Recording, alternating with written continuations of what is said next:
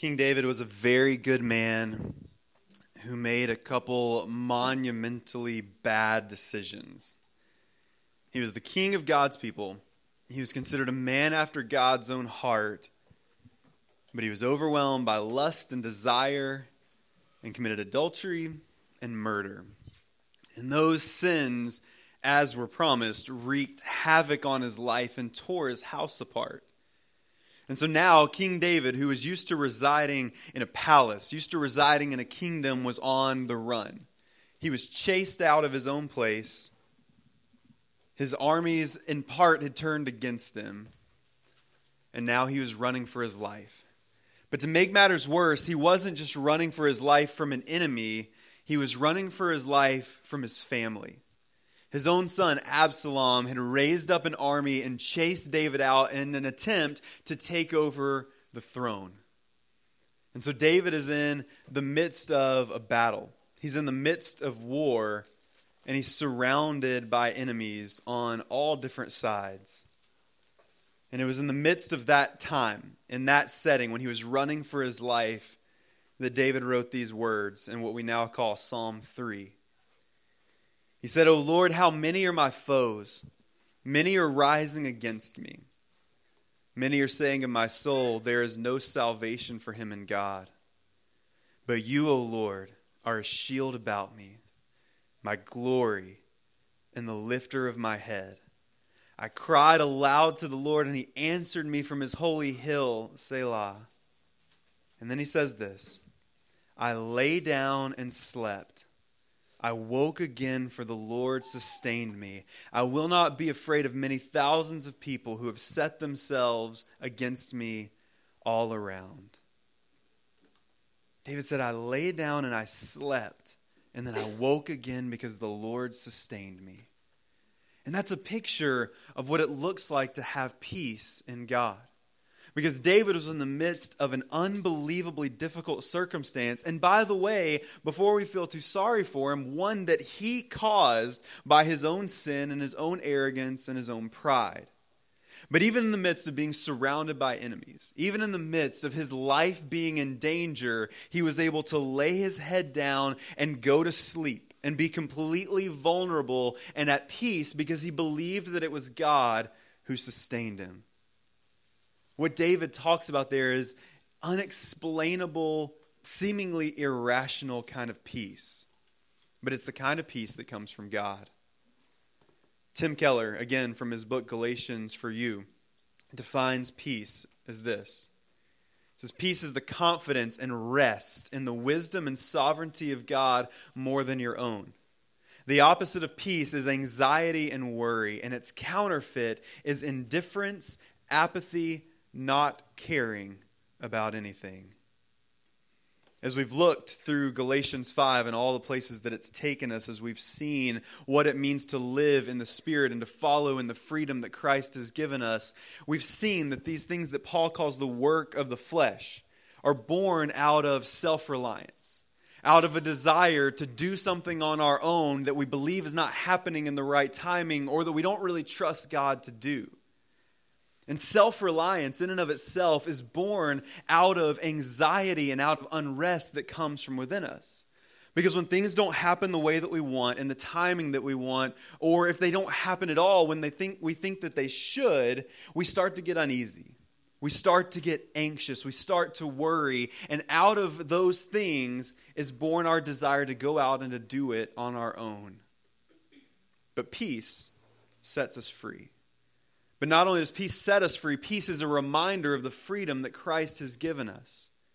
And so this morning, as we continue to look at the freedom that we have in Christ and these fruit of the Spirit that put that freedom on display and at the same time remind us that we're free, we're going to look at peace.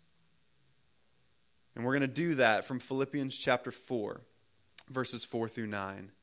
But before I read that, I want to read Galatians 5 22 and 24, and then I'll jump to Philippians so we can get kind of the full picture here. From Galatians 5. But the fruit of the Spirit is love, joy, peace, patience, kindness, goodness, faithfulness, gentleness, self control. Against such things there is no law. And those who belong to Christ Jesus have crucified the flesh with its passions and desires. Now, Philippians 4, verses 4 through 9. Rejoice in the Lord always. Again, I will say, rejoice. Let your reasonableness be known to everyone. The Lord is at hand. Do not be anxious about anything, but in everything by prayer and supplication with thanksgiving, let your requests be made known to God.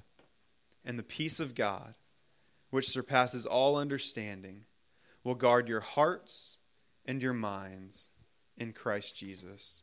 May God add his blessing and his favor to the reading of his word. Thanks be to God for his word. Father, we thank you that peace isn't something that comes from us because we are so conditioned to worry, to be anxious, to do things on our own. But thank you that you give us peace, a peace that surpasses all understanding.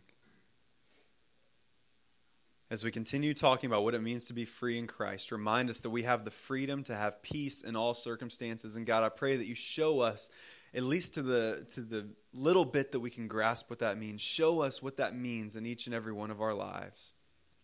And we ask all these things in the precious name of Jesus. Amen. I just noticed that we didn't change the, the screen up there from last week. And so if you're taking notes and you'd like a sermon title, this title of the sermon is simply Peace Beyond Understanding. And we're going to look at about six different characteristics quickly of peace and how it is born in our lives and how that puts our freedom on display. And the first thing is that joy leads to peace. Joy leads to peace. As we've talked over the past couple weeks, we've seen that language matters to Paul. That the words that Paul uses, he writes, are very important. And not only that, but the order that Paul writes in is a really important thing for us to take notice of. And so last week we looked at joy and saw that joy is born out of love. And so Peter said that. Peter said that we, we don't see him now, but we love him. We don't know him now, but we believe in him, and that that results in this joy. And so our joy in Christ is born out of a love for Christ. And so we first have to love him for who he is and have that kind of Christ like affection for Jesus, to love him with the love that he's given us. And then that love results in joy. But when it comes to peace, peace is something that we want to get out of place. So when it comes to joy, we like our joy to have something that leads up to it.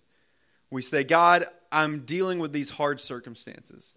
I'm going through something difficult. My life isn't the way that it should be. I'm sick, or somebody near me is hurting or in pain, or my finances aren't what they're supposed to be. I'm not very comfortable. I'm in a lot of pain. And so, God, if you could just deliver me from all of this stuff, if you could give me peace, then in the midst of that peace, I could find joy. But that's not the order that Paul lays this out. Paul says that the fruit of the Spirit is love, then joy, and then peace.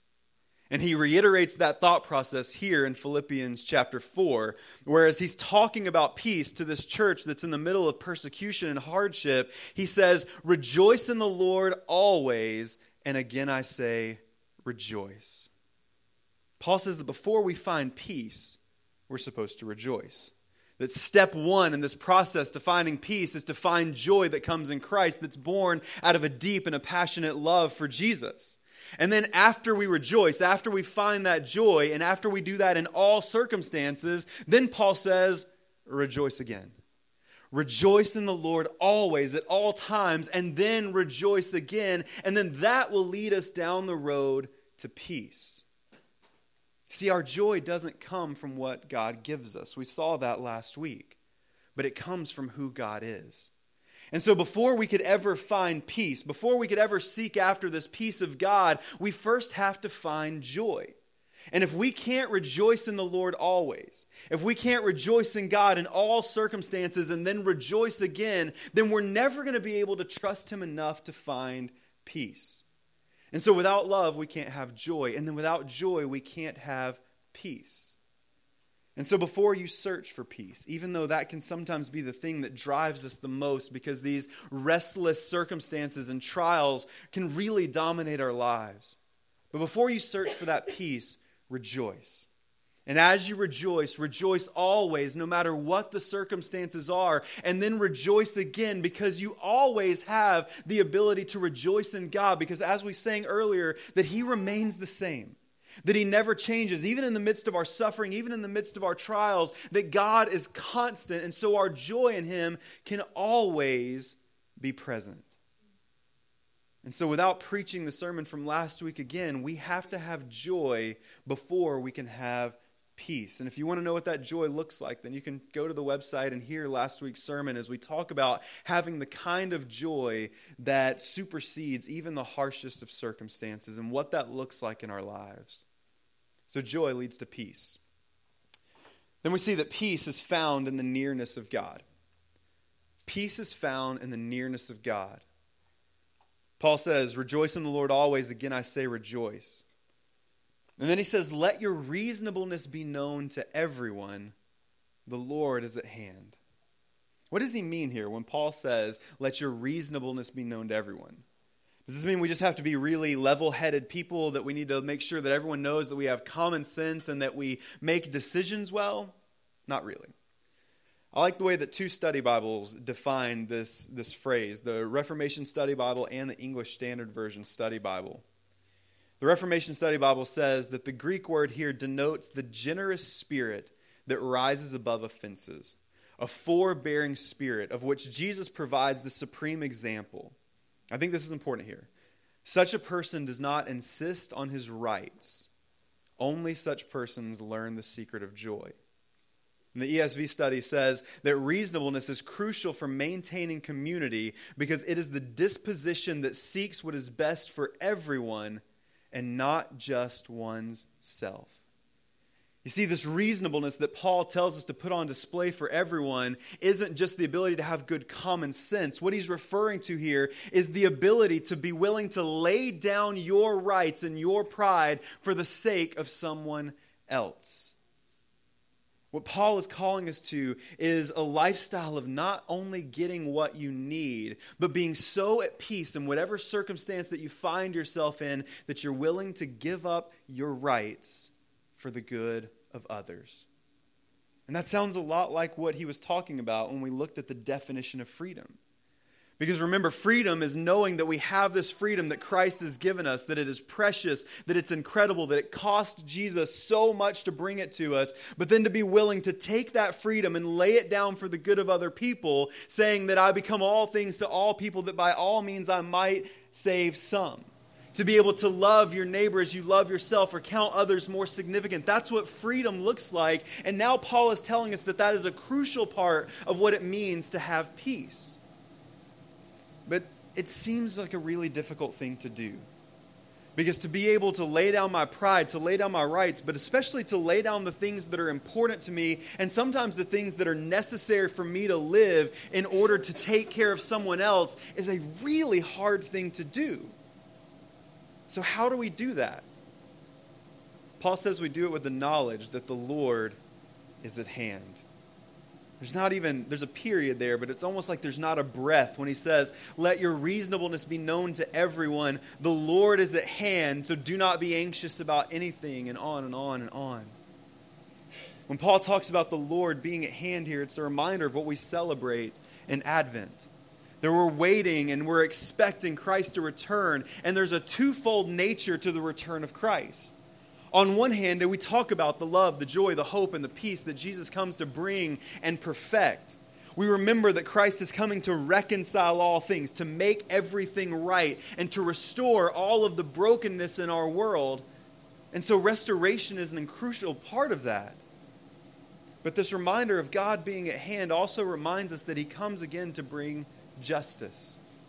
You see, the Advent message causes us to have a peace because we know that Jesus is coming to not only deliver us from the things that keep us up at night, He's not only coming to deliver us from the things that break our hearts, He's not only coming to deliver us from the evil in the world, but He's coming to bring justice against those things. And because we have this promise, because we have this hope that Jesus is coming to bring that justice, we don't have to accomplish it in our own lives.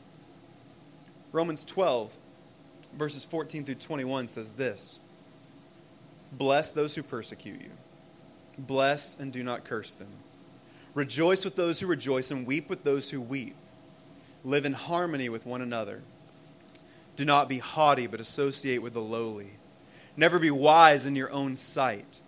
Repay no one evil for evil, but give thought to do what is honorable in sight of all. If possible, so far as it depends on you, live peaceably with all. Beloved, never avenge yourself, but leave it to the wrath of God, for it is written, Vengeance is mine, I will repay, says the Lord. To the contrary, if your enemy is hungry, feed him. If he is thirsty, give him something to drink, for by doing so you'll heap burning coals on his head. Do not be overcome by evil, but overcome evil with good. And as Paul lays that out, that's a picture of what peace in Christ really looks like. And it's a hard thing to do because we're wired for justice. And we're called to go out into the world and find the places where injustices are happening and stand against those for the sake of Christ, except when it comes to us. Paul says, Don't worry about taking vengeance for yourself because vengeance belongs to God. And so you don't have to worry about on insisting what's yours and insisting on the rights that you think that, you're earned, that you've earned or that you somehow deserve. But instead, Paul says, in place of seeking vengeance, trust God for that because He'll come and He'll make all things right and all things new and bring justice to all the things that break your heart. So instead, what you do in the meantime is if your enemy is hungry, give him something to eat. If your enemy is thirsty, give him something to drink. Bless those who persecute you. Bless and do not curse them, because that's what it looks like to have peace in God. That we trust God so deeply to not only restore the brokenness in our lives, but to take care of the evil in the world once and for all, that it frees us up because we have that freedom to love and to care for people who don't deserve it, and to lay down our rights for the good of others. It's this peace that sets us free to not only love our neighbors and the people that are close to us, but it sets us free to love our enemies because we trust that the Lord is at hand. And so we should let our reasonableness be shown to all that are around us. So joy leads to peace. Peace is found in the nearness of God.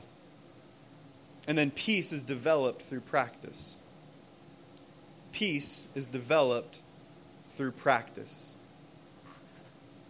When somebody's going through a really difficult time, especially if it's a really difficult time, one of the most meaningless things that I think we can say to someone is, don't worry, right?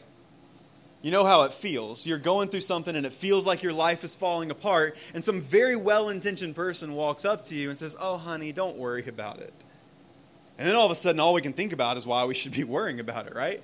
Because if they're saying don't worry about it, then that means there's a problem there. And so there must be something that we have to figure out. And then we start thinking, and the more we think, the more we worry. And it becomes a really consuming kind of thing. Telling somebody not to worry is about as useful as telling somebody not to think about a pink elephant. Because if you've done that exercise in elementary school, when somebody says, don't think about a pink elephant, then you feel weird because you're thinking about a pink elephant. And then you're thinking, why am I thinking about a pink elephant? Well, it's because they said that, but now I'm thinking about it. I can't stop thinking about a pink elephant. And you're down this pink elephant hole that you never expected to find yourself in. That's what happens when somebody says, don't worry. And now when Paul is saying, don't be anxious, we're thinking, okay, buddy, sure. And he's writing to a church that's in the midst of persecution, and he says, don't be anxious about anything. Anxiety and worry are a natural part of our lives. Now, sometimes these go beyond just day to day anxieties and worries, and sometimes it can become clinical kind of anxiety. And if that's the case, thank God that we have uh, professionals, medical professionals that can help with that. And so if you deal or struggle with that kind of deep clinical anxiety, then there's great resources, especially here in Loganville. We have the Ministry Village just down the road with trained and licensed counselors who are educated in, in helping people overcome that kind of deep level anxiety. But even if you don't get to that point, all of us deal with anxiety and worry in our lives. There are things that make us anxious. And what tends to happen is that anxiety and that worry makes us prisoners to our circumstance. Because you know how it goes. Something happens that hurts, or something happens that's stressful, or something happens that you can't figure out, and all of a sudden, that's all you can think about. And sometimes it keeps us up at night. Sometimes it keeps us from being able to eat, and we become a slave to that circumstance. And peace can really be hard to find. And the problem with peace, as we've already seen, is peace isn't a work that we do. Peace isn't something that we can just naturally whip up in the kitchen and then implement in our lives, but peace is fruit. And as fruit, peace is something that has to be planted inside of us by Christ, and then it has to grow, and it has to be tended to.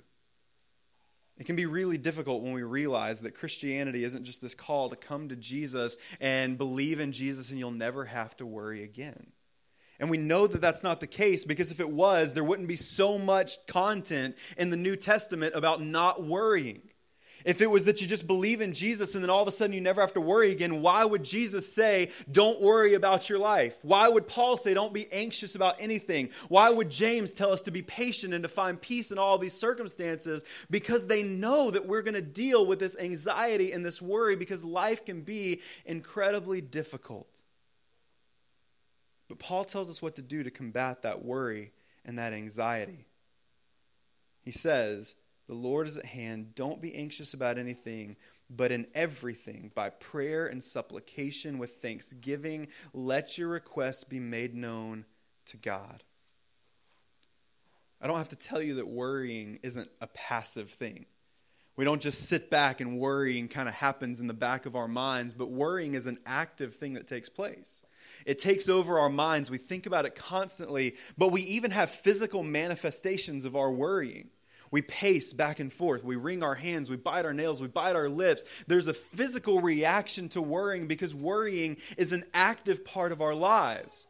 And so, if worrying and anxiety is an active part of who we are, then we should combat that with action as well. And we have to ask ourselves the question how often in our lives is prayer a last resort?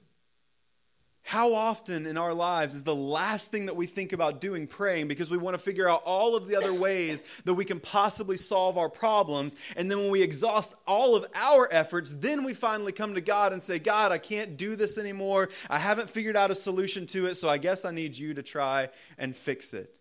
And call in God like he's some sort of backup.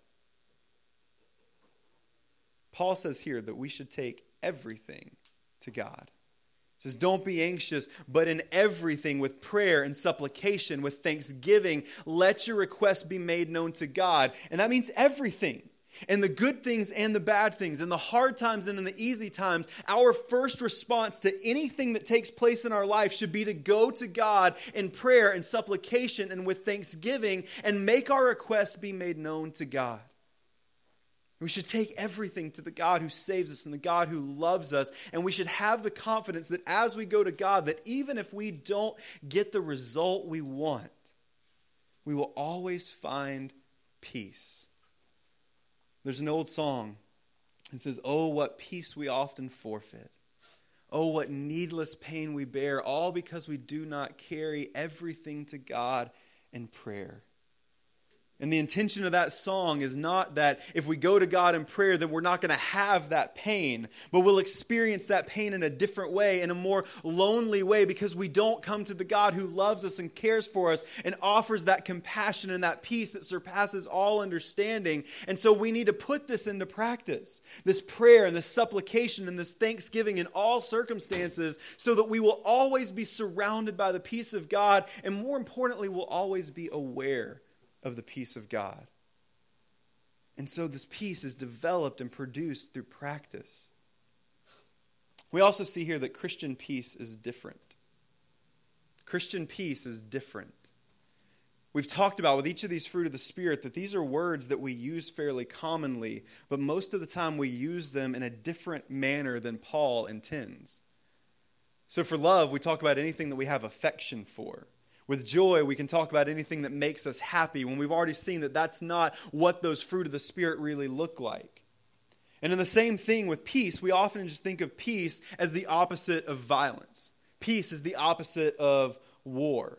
And so we think about peace like an army finally laying down their weapons because somebody has won and they sign a peace treaty and it causes an end to the violence and it causes an end to the battle, but it doesn't necessarily cause an end to the source of the problem. You can see that between World War I and World War II. There was peace at the end of World War I, but the deeper message wasn't resolved. And that's why just a few decades later, you have another World War featuring a lot of the same personalities and a lot of the same mentalities. But when Paul talks about peace here, he's talking very specifically about the peace of God, and that peace of God is different. You see, if this is the peace that comes from God, it's going to contain in itself all of the characteristics and the beauty of God. And so, because peace comes from God, it's perfect because God is perfect. Because peace was brought through Jesus and his sacrifice was supreme and final, then the peace that Jesus brings is supreme and final. Because peace is brought by the Holy Spirit, who is a counselor and a comforter, this peace not only ceases our violence, but it also quiets our fears and it nurses our wounds. And because of that, Paul says that it's a peace that surpasses all understanding. It's a peace that goes deeper than we could possibly grasp. It's something that doesn't make sense. It's something that oftentimes is irrational, like David having the ability to lay down and go to sleep in the midst of his enemies. That's an unbelievable, unthinkable kind of peace, but it's the kind of peace that comes from God. The fruit of the Spirit are all things that are beyond our control. They're all things that are beyond our understanding. And we see just these descriptive words that are so beautiful and so incredible as we go from fruit to fruit because they're things that come directly from God and are unnatural and unusual, but they're beautiful and awesome. It's a love that's patient and kind, a love that endures all things, a love that is eternal. It's a joy that is inexpressible, and it's a peace that surpasses all understanding. In the life of a Christian, the fruit of the Spirit, when we live them out, mark our lives and they define our lives because they're different, because they change the core of who we are. And when this thing is expressed, this Christian peace is like nothing else the world has ever seen, because it's not just putting down our violence, it's not just being nicer people but it's the fact that we can put down our violence on the outside and on the inside. That He calms our hearts and He quiets our minds and lets us have a peace that is total, that is perfect, and that is beyond our understanding. That Christian peace is different. We also see that peace is our shield. Peace is our shield. Our hearts and our minds are very vulnerable places usually over feeling and overthinking are incredible conductors for anxiety. Because as we've already seen, we just think about things and we dwell on things over and over and over. But also, what tends to happen is we internalize those and they start to affect not only our minds, but our hearts. And we start to take things personally. And we take things personally, it cuts us down really deep.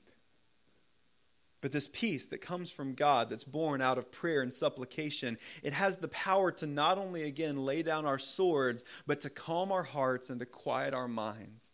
It's the kind of peace that lets us be still and know that He is God. One of the most amazing things that we see in Scripture is that God knows us.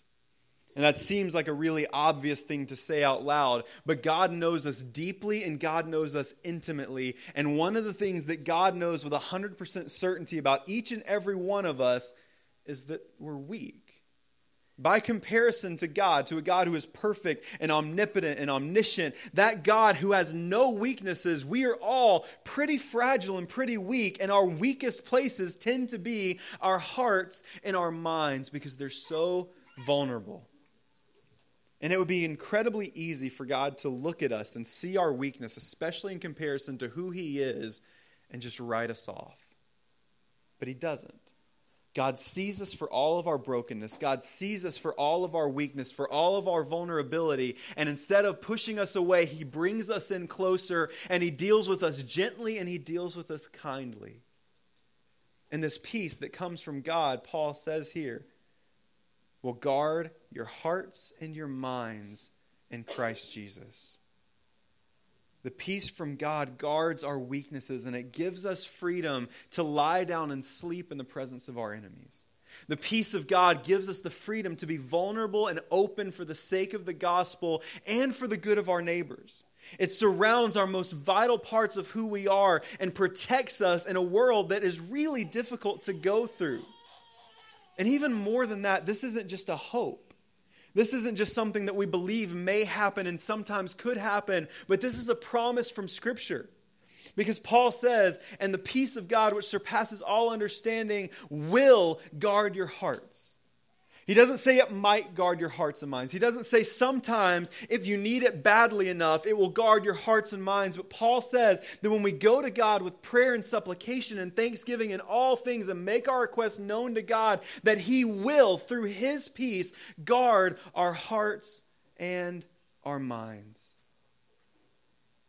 You see, the beautiful thing about this peace that God gives us is that He doesn't just make us peaceful, but He brings us peace.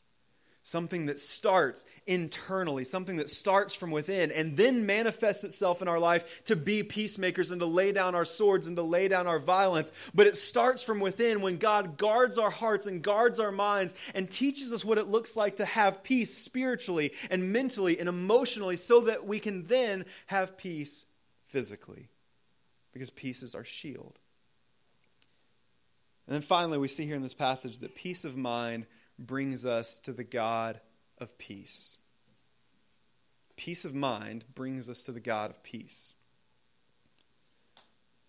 I have a really bad habit because sometimes my mind can just go 100 miles an hour, a lot faster than my mouth.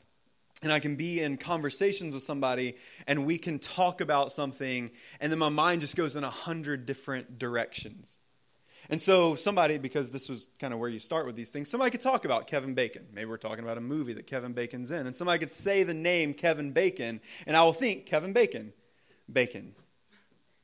Bacon is good, but I don't get bacon much like everybody else. So you see all these things on social media where people talk about just eating bacon with a side of bacon. I, I, like bacon, but I don't like bacon that much. And I don't like bacon on things. I don't like bacon on my hamburger, but I like bacon as a side with my breakfast. And so I can eat bacon and eggs together. And I like syrup on my bacon, and so that tastes really good. And I like bacon particularly from restaurants. I make really good bacon myself, but I like going to restaurants and getting bacon. So I love cup and saucer over here on the corner. And so I think about Cup and Saucer, and I think about having lunch with my friend Steve at Cup and Saucer a couple weeks ago. And then I just say out loud after we talked about Kevin Bacon, I wonder how Steve's doing. And I've just left somebody else in the dirt because about 30 seconds has gone by here since the name Kevin Bacon was mentioned. Now I'm talking about Steve, like they should know what's going on. And it doesn't make a whole lot of sense because our minds are really busy places. And sometimes things happen in our minds that we can't really grasp, and sometimes that we can't really express. Our minds are busy and they're congested, and especially when we're worrying about something, it can get really messy up in there. And so all of a sudden, you can have these traffic jams in your minds where worrying just shuts everything down, and all you can think about and all you can focus on is what you're anxious over. And so, again, our quest for peace must be an active quest for peace.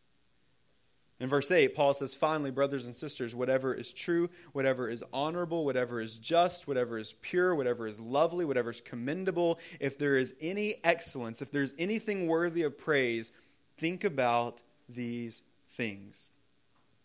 I can remember growing up in youth group and hearing youth pastors say that this is, a, they would always use this passage to reference some kind of moral lesson. And so it's all about thinking about pure things. And I'm sure we can use that for that purpose, but that's not really what Paul is talking about here. Paul is writing a passage to people in danger and hardship about peace.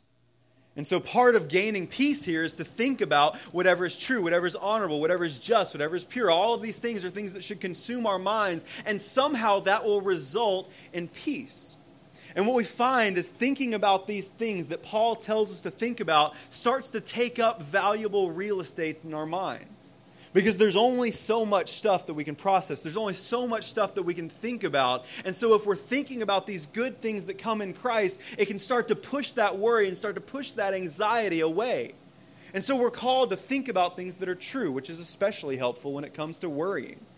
Because so often, a vast majority of the things that we worry about and the things that we're anxious about don't come to fruition anyway. And so they're not things that are based in truth. And so we think about what's true. We think about things that are honorable. We think about things that are just and pure and lovely and commendable and excellent. And the more that we think about those things, the more that we fill our minds with those things, the more they drive out the things that cause us to worry. But remember, it's not just about a mentality. Worrying is a physical thing too, it manifests itself through our body. And so Paul says in verse 9, what you have learned and received and heard and seen in me. Practice these things, and the God of peace will be with you. So don't only think about good things, don't only think about things that honor God and glorify God, but put those things into practice. Paul says to this church while you're in the midst of persecution, while you're in the midst of suffering, while you're in the midst of difficulty, don't just think about good things. It's not about thinking happy thoughts, but go out there and do what you've been called to do. Go out there and serve as Christ has called you to serve. All the things that you've learned, all the things that you've received, all the things that you've heard, all the things that you've seen, put on display and put on example. Go out and to do those things and set your body to work as well. And what this does is it sets us on a course of living and thinking in such a way that it draws us near to God, and we don't only receive the peace of God, but we're able to realize that the God of peace is with us. It helps us to think clearly. It helps us to see clearly. And these actions draw us close to God where we realize that the God of peace himself is with us. And so we should fill our minds with peace giving truth. We should put our hands to work, giving peace, giving work. And then we find that through that, the author of peace himself will be with us. In the Beatitudes, Jesus calls us to be peacemakers.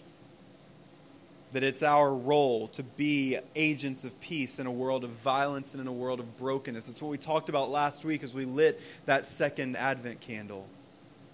But to be able to do that, we have to first and foremost know what peace is and experience peace in our own lives.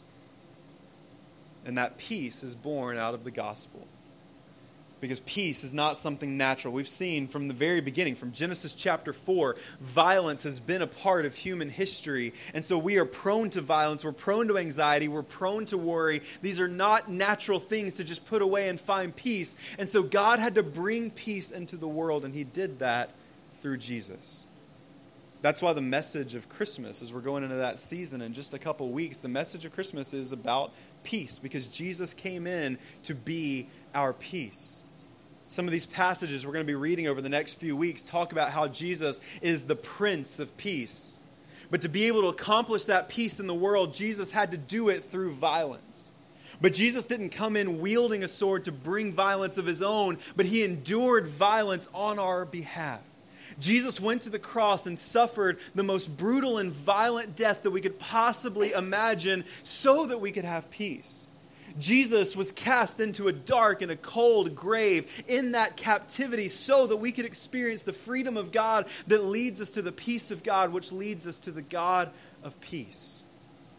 And so, first and foremost, we have to trust in the truth of the gospel, whether that's for the first time, if you've never accepted Christ as Savior, if you've never put your faith in Jesus, if you've never experienced His grace and mercy. And the Bible says that if we trust in Christ, if we believe in Him and repent of our sins, that we're new creations, the old past, the new has come, that we're set free, and that through that we can find peace.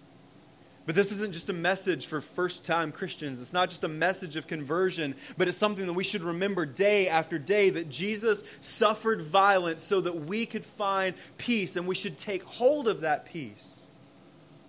And so, our calling as Christians is to love the Christ who offered himself for us through violence to bring us peace.